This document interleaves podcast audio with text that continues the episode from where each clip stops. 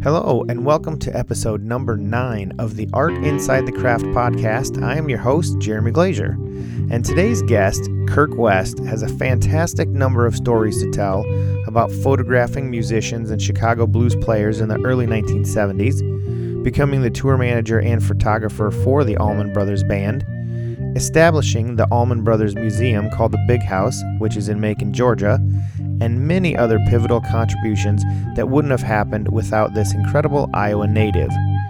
Through his carefree storytelling, he fills in some of the incredible history he shares during the past 40 years with the Allman Brothers Band and how exactly he was able to acquire and open up his biggest gift to Allman Brothers fans, the Big House Museum. Let's listen in on that interview right now.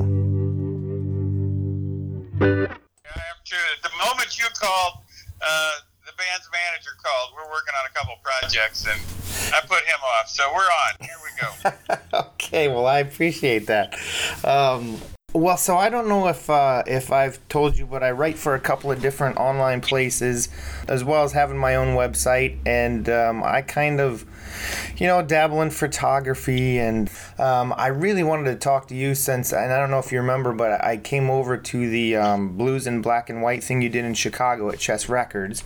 Okay. We we met really briefly there. Yeah, I was a supporter of the Kickstarter, supporter of the book. So I mean, I.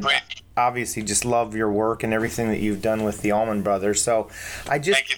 I kind of wanted to start with um, obviously, the one thing we have in common is both Iowa roots. And um, I believe from looking some of your information up that your first camera uh, was a Kodak Brownie. I kind of wanted to find out, like, how did you go from that living in Iowa to covering really all the amazing music and I guess heading over towards Chicago to do the work you did over there? Well, um, you know, my grandmother gave me that. It wasn't even a real Kodak Brownie. It was a little knockoff of that sort of thing. It was a green plastic camera that my grandma gave me when I was 10 years old. And uh, so, uh, you know, at that time, I just kind of photographed whatever caught my eye. I, I was photographing my life. At that time, it was all about model cars, building hot rod model cars and stuff like that. And then uh, I got a little older and I got a little bit better camera. Um, and I got real hot rods instead of model cars. And and it was uh, at that time I, I was uh, I grew up in a little town called Nevada, which is uh, uh, just east of Ames by about ten miles, thirty yep. miles, thirty five miles north of Des Moines. You bet. Uh, um, the, the the the jobs in that little town of three thousand people, there was only about four jobs that that little gearheads uh, cared about, and that was uh, working at the Ford dealer or the Chevy dealer or the Chrysler dealer or the Standard Oil gas station. You know, those are the those are the only four jobs that little gearheads really cared about. And uh, I got lucky and got a job as the car wash kid uh, at the Chrysler dealership. Wow. And uh, the son of the son of the owner uh, was a drag racer. About uh, I guess he was probably eight years older than me. He was probably early twenties when I was in my teens, and uh, so I I was their little gopher guy. You know, I go out to the drag strip races with him, and and uh, and they taught me how to work on hot rods. And uh, they were a successful drag race team, and uh, I'd shoot pictures. And the local paper bought a couple, and I made ten dollars a picture, and you know it was a big deal. Huh. And uh, then, but I knew that the world was exploding. This was 1967, 1968. I knew that the world was rocking, and and little Nevada, Iowa wasn't. So, um, uh, at the, the the night that I smoked any reefer for the very first time, my first smoking a joint with a bunch of buddies of mine at uh, somebody's farmhouse. Their parents were out of town, so we had a little party, and uh, somebody uh, somebody put on, and you know, I mean, this is 66, 67. So, you know, psychedelic music was shaken, and but somebody put on the Paul Butterfield Blues album. Oh, yes. Um, and it changed my life. I was, uh, it turned my ass inside out. I mean, there was no blues scene, you know, I didn't even know anything about that. And, and Butterfield turned me inside out. So, uh, over the course of the next couple of years, I knew that Chicago is where I wanted to end up.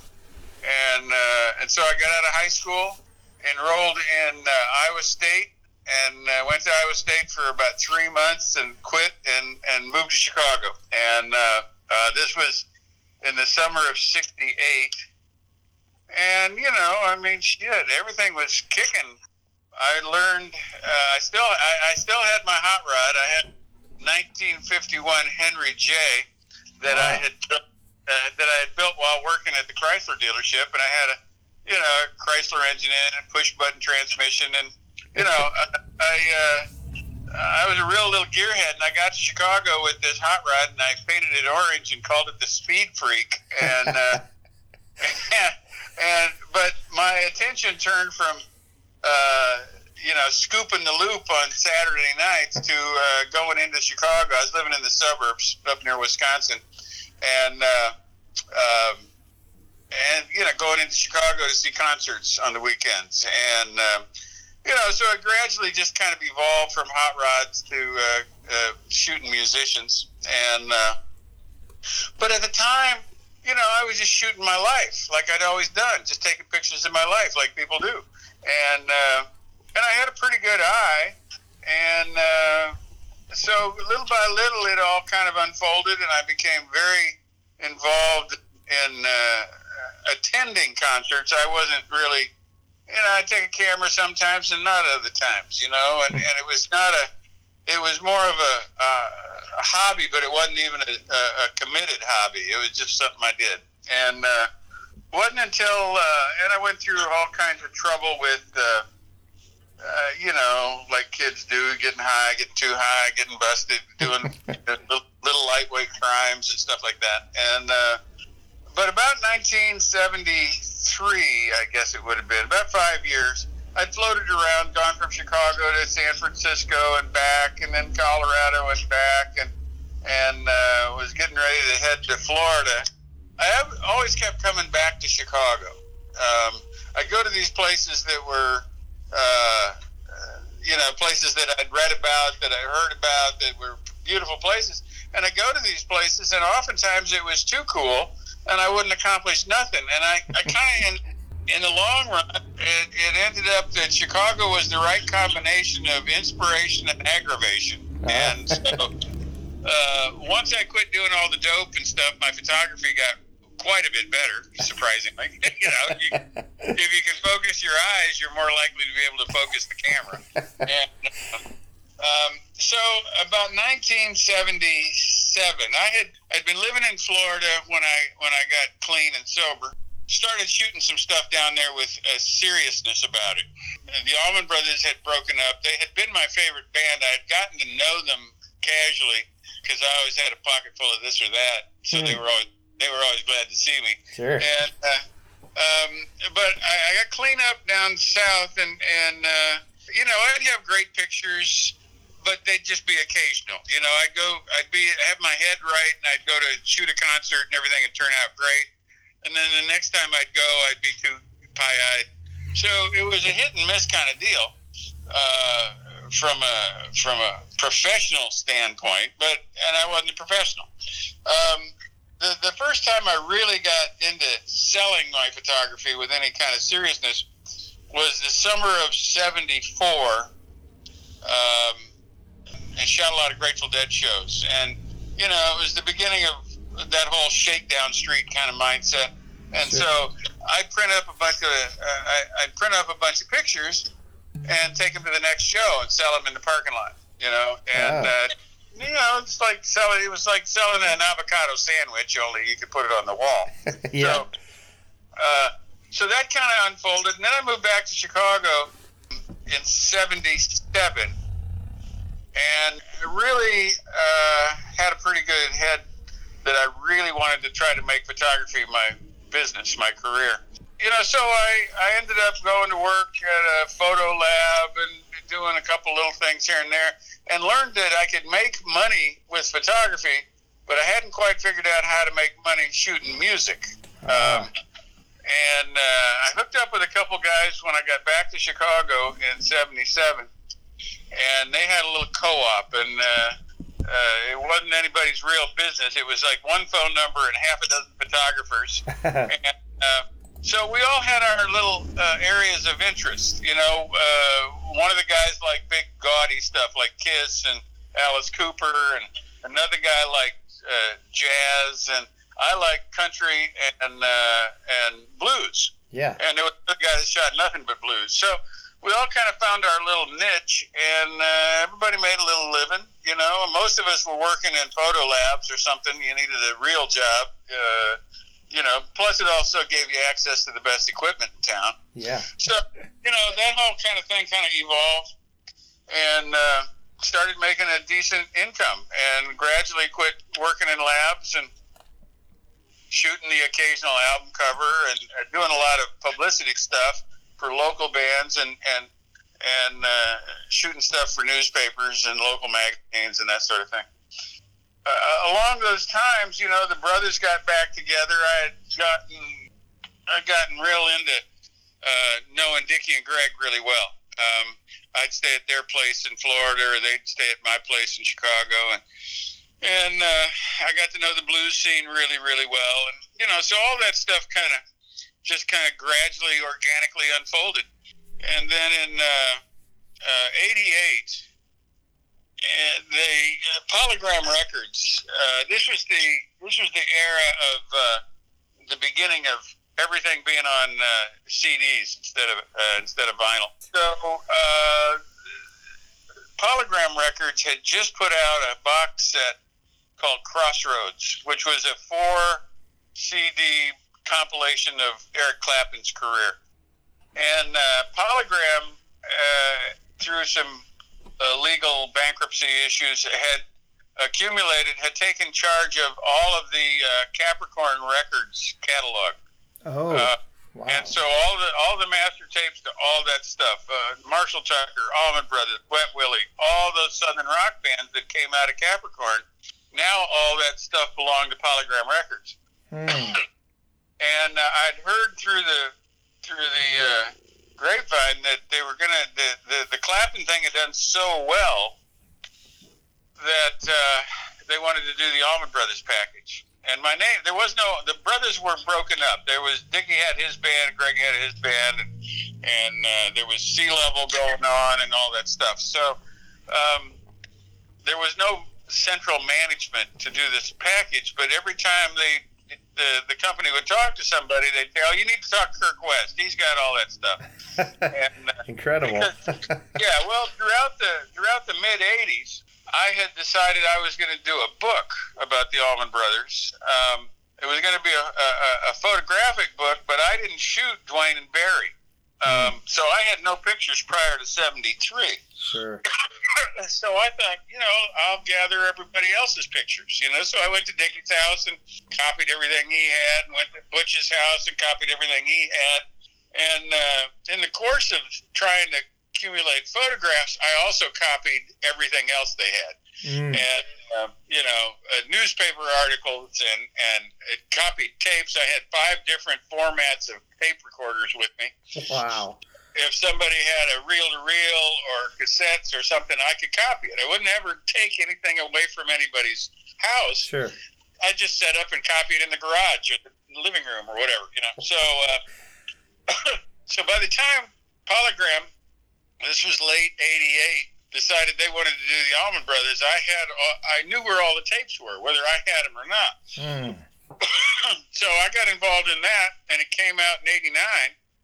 Um, it was called the Dreams box set, and uh, uh, used a lot of my photos. I was an associate producer of the whole package, and uh, uh, so and I would have I would have actually paid people to let me do that. But yeah, honestly, I didn't raise my hand and say I'll work for free. So I, you know, like, oh, okay, I can make a little do in this. So, uh, so I went out with the band on that tour to be uh, just to be a photographer to shoot the reunion and all that stuff because the band decided to get together uh, and promote this 20th anniversary package, Hmm. and uh, it went so well they decided to do it full time. So when they got back in 1990 uh, with the idea that they were going to do this full time, uh, I shot the album cover for them. I was down there in Criteria, and I went out just to shoot pictures of the next tour. And they hired a guy that they didn't know to be the tour manager. And after three days, after a couple weeks of rehearsal and three days on the road, they were ready to kill him. Uh, because he was he was a young fella that thought, thought if he talked loud, he could get Dickey and Butch to move a little faster. And uh, that's a that, bad idea, huh? oh, bad idea, indeed. So anyway, they hired me to be an assistant tour manager for the rest of that three week run, and uh, they said, "Listen, he he ain't going to be talking to us anymore. He wants you to do something. He wants us to do something. He'll tell you. You come tell us because you know how to talk to people. You know." so they did that. At the end of that three week run, they kept me uh, as the assistant, and they hired a guy to be the new tour manager. And uh, I shot pictures along the way, but I never left. You know, that was in the that was in the spring of 1990, and uh, I just never left. so, wow. uh, uh, and over the course of the next 20 years, because uh, I retired in 2010, but over the next 10 years, 20 years, uh, I shot the album covers and tour and moved up to be tour manager after a couple years and uh, you know, that was my life. That was my career. The photography thing kind of fell by the wayside because I was on the road all the time. So I wasn't in Chicago shooting this or that, and uh, I was still doing all the photography for the band, for the Allman Brothers. But uh, the other part of my photographic career kind of dwindled, and uh, and that was fine. You know, I mean, I missed out on a lot of stuff, but I toured the world with my favorite band. So you know, nothing wrong with that. yeah. Um, I wanted to ask you just, I'm um, not to you know dive into the minutia too much, but when you kind of first, I guess, went to Chicago and then the, along the way, what kind of um, I guess photo gear were you using? Was it pretty simple stuff? And I mean, obviously, those early days you're shooting on film, which is, I mean, those prints are amazing when I look at them. So. uh, I didn't start shooting digital until about 2005.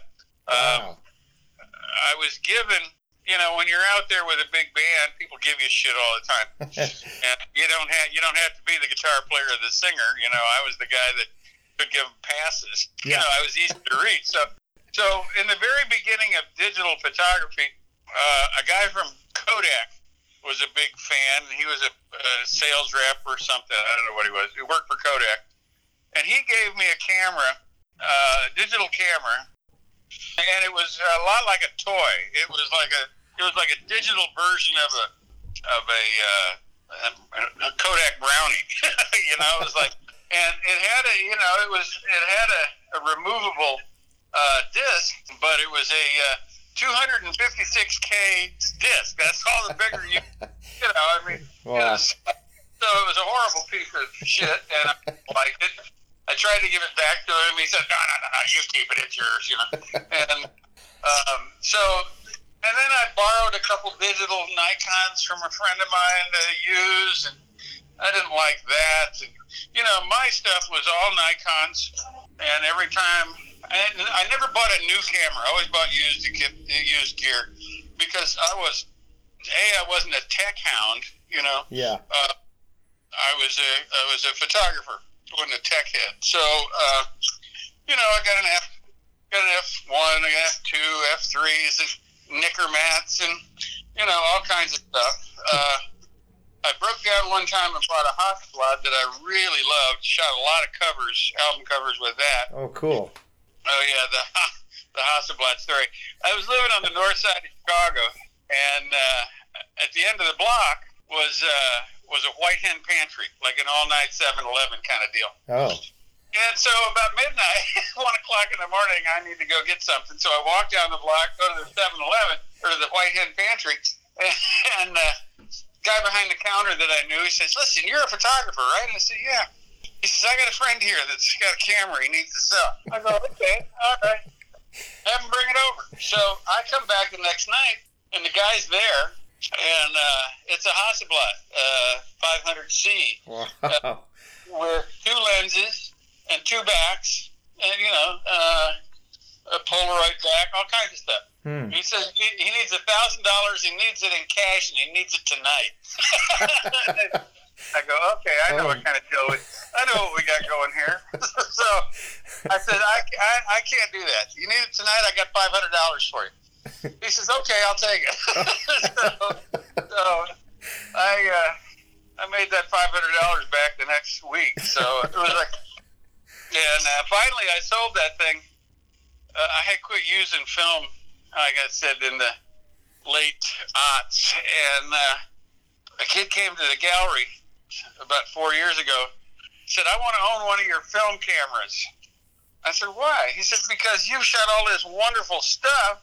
I want the camera that you did that with. And I said, well, shit, okay. so I sold him the hot you know. Uh, wow. Uh, but anyway, you know, so the gear that I had was, uh, they were tools. You know, they weren't something to keep polished and shiny. Right. Uh, by the time I upgraded to the next camera, none of the light meters worked. You know, I mean, you Mm. drop a camera on a concrete floor, you know, you know, it was you learn light. I didn't need light meters.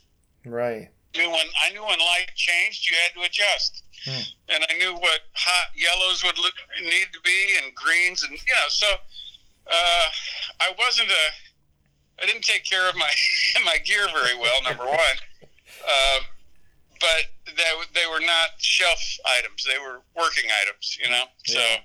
I I kind of find I mean for myself I I shoot a lot of stuff on film as well and I have a couple of digital cameras too but um, it seems to really like it teaches you how to be I think a photographer not that I'm anywhere near a photog- professional photographer those skills that you have to learn in order to shoot on film or you really think about those shots before you take them instead of Oh, yeah. just popping off 100 shots a second you know yeah.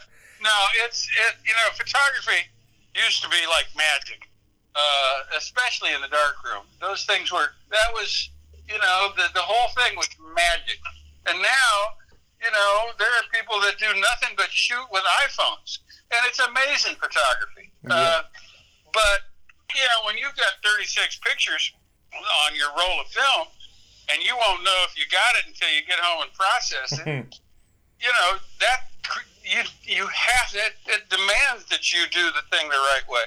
yeah Now, now you I got a D700 uh, Nikon that I bought years ago, and uh, yeah, I can go out there and shoot a thousand pictures in a night. You know, and uh, what's the point?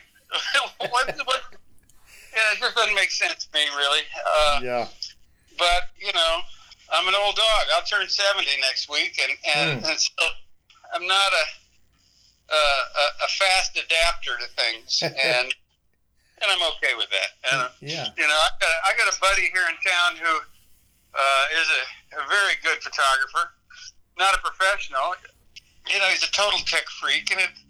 I don't even like to have conversations about that sort of thing. you know? so anyway, there I go. yeah I mean, go ahead. Well, I was just gonna say, you know, I've just uh, I, I kind of go backwards a lot, and I just picked up um, some expired Fuji film f- for a land camera, and uh, that pack of ten cost me about seventy or eighty bucks. so sure. every single shot that I, I mean, I've taken one shot, and it's had film in it for a week. so I'm Uh-huh. I'm picking my shots. I'm checking my lights. I'm making sure everything's just the way I want it. You know, I just, I, I really like that analog feel, and that's why I love your pictures. I mean, I was looking through some of your stuff and. Um, like the Freddie Fender pictures and the Lowell George and Bob Marley. I mean, that stuff's incredible. Thank you, man. that's that's just so fantastic. So, um, yeah, and then um, the only other thing I kind of wanted to dive into a little bit was just. Uh, um, I- think a lot of people kind of know the story of the big house and how it happened, but did you? I mean, were you you as you said you were kind of already collecting a lot of stuff um, along the way anyway? But once you bought the big house, um, I guess how did that kind of all come about? Well, uh, okay. The uh, during one of my trips south from Chicago, uh, you know, a, a, a research trip for the book project that I was doing in the '80s. Um, I came through Macon, uh, and nobody in the band was living in Macon anymore. Although Jaimoe was in and out of Macon, he was mostly in Atlanta. But I came by, and the house, the big house, was empty. Um, nobody was living there, and it was for sale. Uh, so I just called the realtor and said, "Listen, I'm looking at. Uh, I want to look at this house. I want to see about it." And they said, "Okay." So they were hot to trot to show me, and uh, so I took pictures of the entire house, every room, inside and out, the property, everything, Hmm. acting like I was a diligent buyer.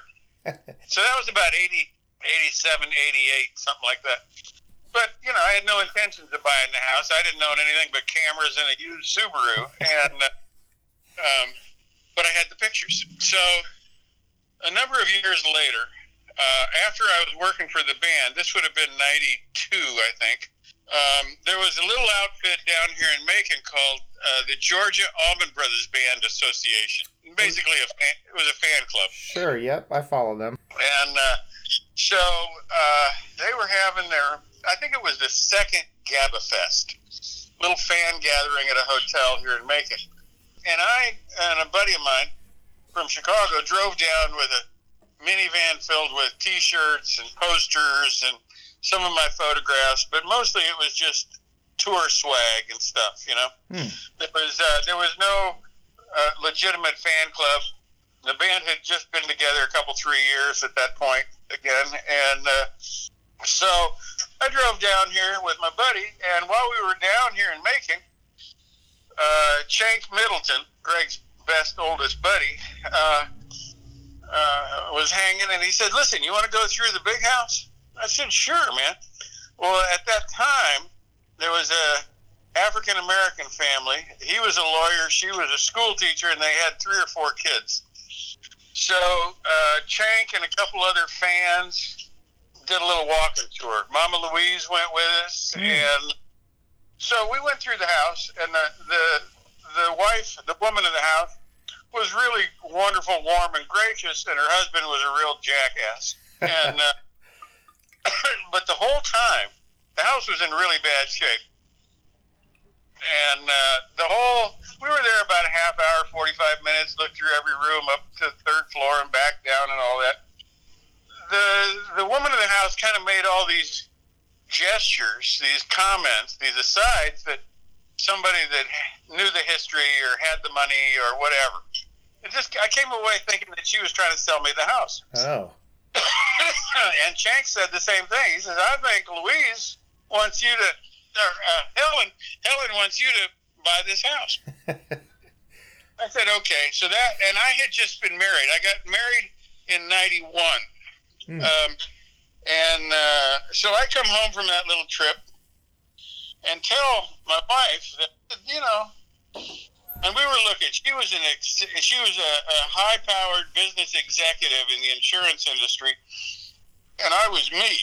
you know, so our and our lives didn't blend all that well. She had a whole different lifestyle. She was a huge music fan, and uh, I had met her through a personals ad that an old girlfriend of mine had written for me. And uh, so I pulled out the proof sheets from years ago and showed her the house. She says, "Oh my God, Kirk! Oh my God, this could be our future."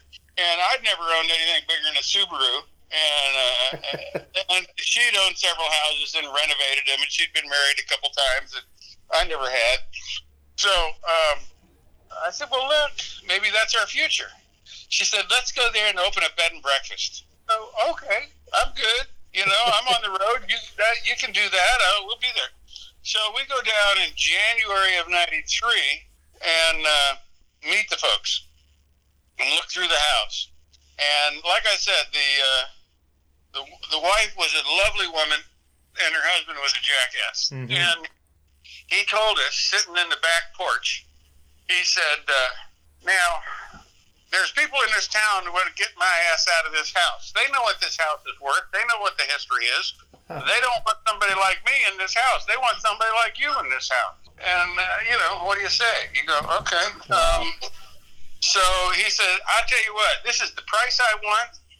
And if you don't give me the price, I'm gonna let this house fall down around my shoulders wow. and the money he wanted was twice what it, we had. So, okay, well, we can deal. Let's see what we can do.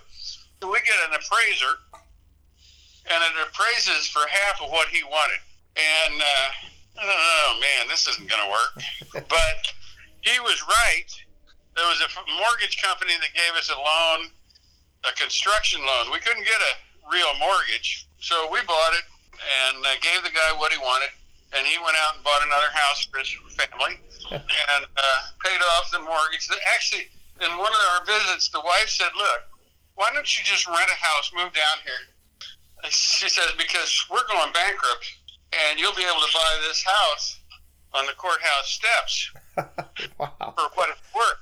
I says, "Helen, I don't want to do that. I want I don't want to steal this house from you people. You know, I want." And, and so we did it the right way, and uh, so we took uh, ownership of it in uh, late summer of '93. And the whole idea was that we were going to be in Macon five years, open a little rock and roll bed and breakfast, have three rooms available to the public, you know, to stay in, Sure. and have and have two rooms downstairs that that housed the collection. We called it the archive rooms. Ah. And uh, you know, we uh, we found out right away once we got down here that city building codes and zoning ordinances essentially prohibited a bed and breakfast. Mm. Um, so okay, we'll figure it out. We just won't charge anybody. We'll put a donation box there, you know, and uh, and that's what we did. That was in the uh, summer of '93, and about uh, I guess it would have been about 2004 or five, a little over 10 years. My wife decided that she was tired of making. That she was tired. We never had the money to get the house completely the way she wanted it uh, it was fine for me. It was the first house I'd ever owned, and it was a big, beautiful place, you know. And uh, but a couple of the rooms we never did get renovated, and uh, it turned into a business operation because we had started uh, Hittin' the Note magazine and a little mail order merch company. So we had a lot of stuff going on, and uh, at some point, about five years in, we realized that we were getting really committed to staying in Macon. We bought we bought the house next door that became available. A big old gorgeous Victorian. Um, we turned that into the business house. We moved the magazine and the merch company next door, and let the uh, young hippies that we had hired to work with us. Uh, we had three or four people living there at the house next door. So we had a little hippie commune kind of deal going on. And uh, Kirsten got tired and decided, and I was gone all the time. I was tour managing Gov't Mule when, and, and the brothers. So I was, it was three years I was almost not home at all. So we started looking around to have somebody buy. We had these two houses. I was trying to sell both houses and the collection to somebody that wanted to do what we were doing. And we found a couple guys that really loved the whole idea but neither one of their wives wanted to leave Charlottesville, Virginia, or uh, uh, Akron, Ohio. You know, I mean, Wow. so I, can, I, I can understand not wanting to leave Charlottesville, but why the hell you want to stay in Akron? You know, but uh, um, but between the two of them, they came up with some great ideas, and so we formed a 501c3 nonprofit, Big House Foundation. Started raising tax exempt money to redo the house and turn it into a full blown museum. Huh. And, uh, and that's what we ended up doing.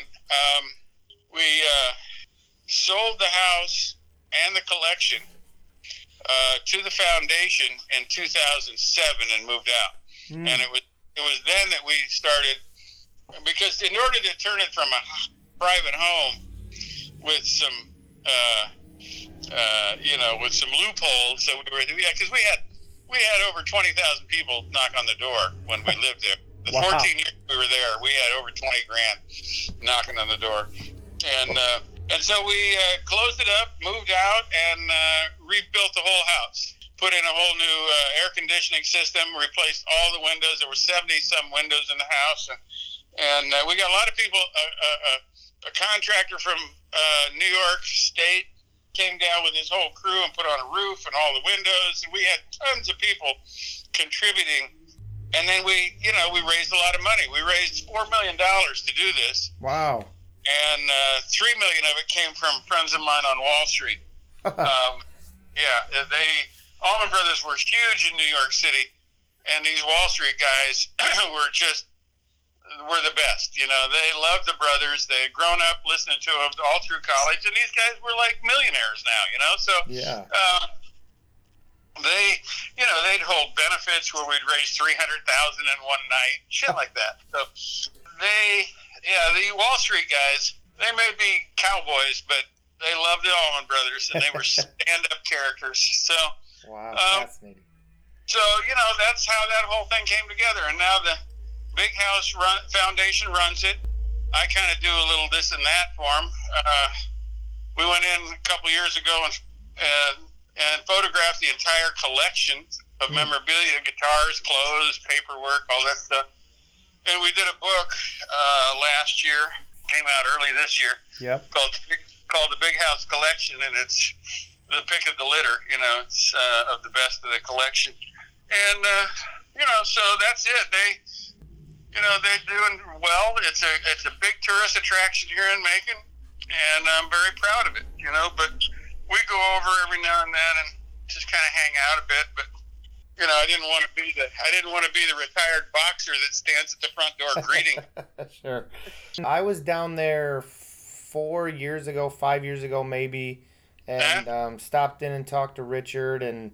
Um, Willie came by and gave me a tour, and uh. It was it was a really great experience. So that's about the time I started really learning the history about uh, your involvement with it. So that that to me was just incredible that uh, you know someone can come out of Iowa and just have that kind of impact on you know something that I love so much: music, photography, the Allman Brothers. you know, cool. yeah, yeah. Everything cool all wrapped into one little spot. I like it like that and so um, kind of the last thing I'll touch on before I let you go is um, uh, your your gallery there um, in Macon. When did you open that up and get that started? Well, that happened about five years ago. It would have been, I think it was five years ago.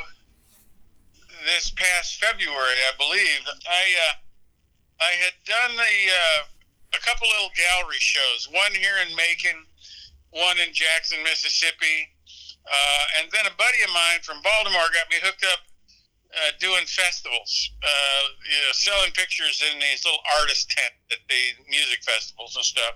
Oh. I did that for a couple summers. I don't camp, and you know, Lockn' or uh, Mountain Jam, they're all out in the middle of nowhere. and uh, and I, like I said, I'm not a camper, so we'd have to drive 45 minutes to get to a hotel and every day. So, and and I thought, you know, this is fun, but it turns out that I like hippies in small doses, you know, and uh, and there I was standing underneath a sign that had my name on it and had no way, ability to like split. Oh, I gotta go. Gregg's, uh, you know. uh, so we decided. I said, let's uh, let's. I tell you what, let's do. Greg used to come down here and play Macon for a week every January.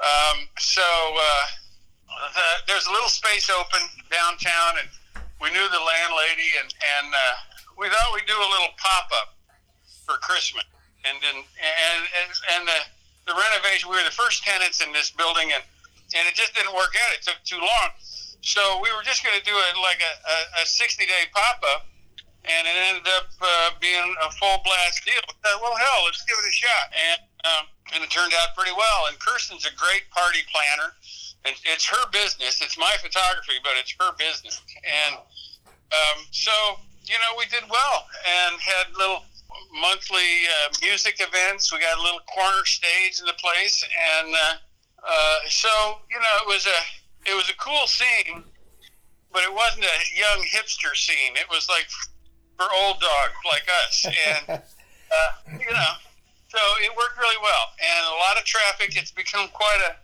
a destination between. Uh, it's only a couple blocks from the Capricorn studio that they've reopened. Yeah. And it's uh, it's a mile from the big house, and it's uh, just down the street from the H and H. So you know everything is. We got this whole. We're on the circuit. You know, we're on. you, you, you, you come to Macon, you go to the big house, you go to Capricorn, you go to the H, you go to Grant's, you go to Studio uh, Gallery West. So. Yep. Now we've been closed primarily since since March. Uh, because I had had I'd had a couple years of bad health, bad heart attack with quad bypass, and, mm. and uh, uh, intestinal issues, and and uh, pneumonia. I got all kinds of stuff. So we were getting ready to do this brothers show in New York, and I hadn't worked for the band since 2010. Although I did go out with uh, this outfit called the Brers that Butch yeah. and James put together. You bet. That was a that was in 2016, I think, and so that was the first time I'd actually been out touring again. It was a lot of fun, uh, but I also realized that I'd lost a step or two. Mm. Um, so this thing turned out to be uh, this thing in New York was going to be my. Uh, let's just see how much stamina I got. You know, let's see what I can do. And I was going up to document and photograph everything and, and do a, a three day book signing meet and greet uh, sale of my photography and books. And uh, everything went great. The, the concert was spectacular. And I, I caught COVID and uh, came oh. home with it uh, and was sick as a damn dog. Um, wow. And we haven't had the gallery open since March. We did open on Father's Day weekend and did really well. Hmm. But then the COVID kicked up again down here, and people got freaked out. So yeah. What Kirsten? She's actually at the gallery today. I was just over there this morning and signed some more prints and stuff. And uh, we're going to open on Fridays and Saturdays now to see how it goes. You know. Uh, yeah. The big house and Capricorn are both open. Uh, they've closed Grant's for the time being because the bars can't be open um, you know, we'll see. She's going to be over there Fridays and Saturdays for the foreseeable future and see how it plays. Um, we're redoing the website. We're putting all the web. We're, we're doing a website that'll include all the books and the gallery and my uh, my photography. So we'll uh, kind of gear up for maybe doing primarily uh, internet sales. Mm-hmm. We'll, you know, so it's a, uh, it's a fun thing. It's a it's a great little deal in Macon. Um, we've created.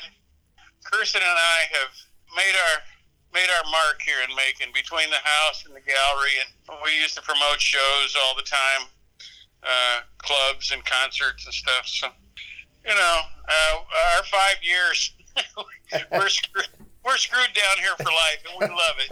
You know, oh, that's I mean, wonderful.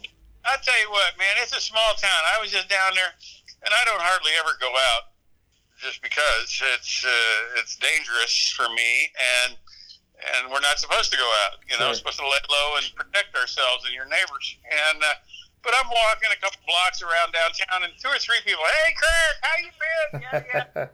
so it's nice to have that kind of connection to a, your home. So sure. you know, and living in Chicago or San Francisco, it wouldn't have been like that. So, right.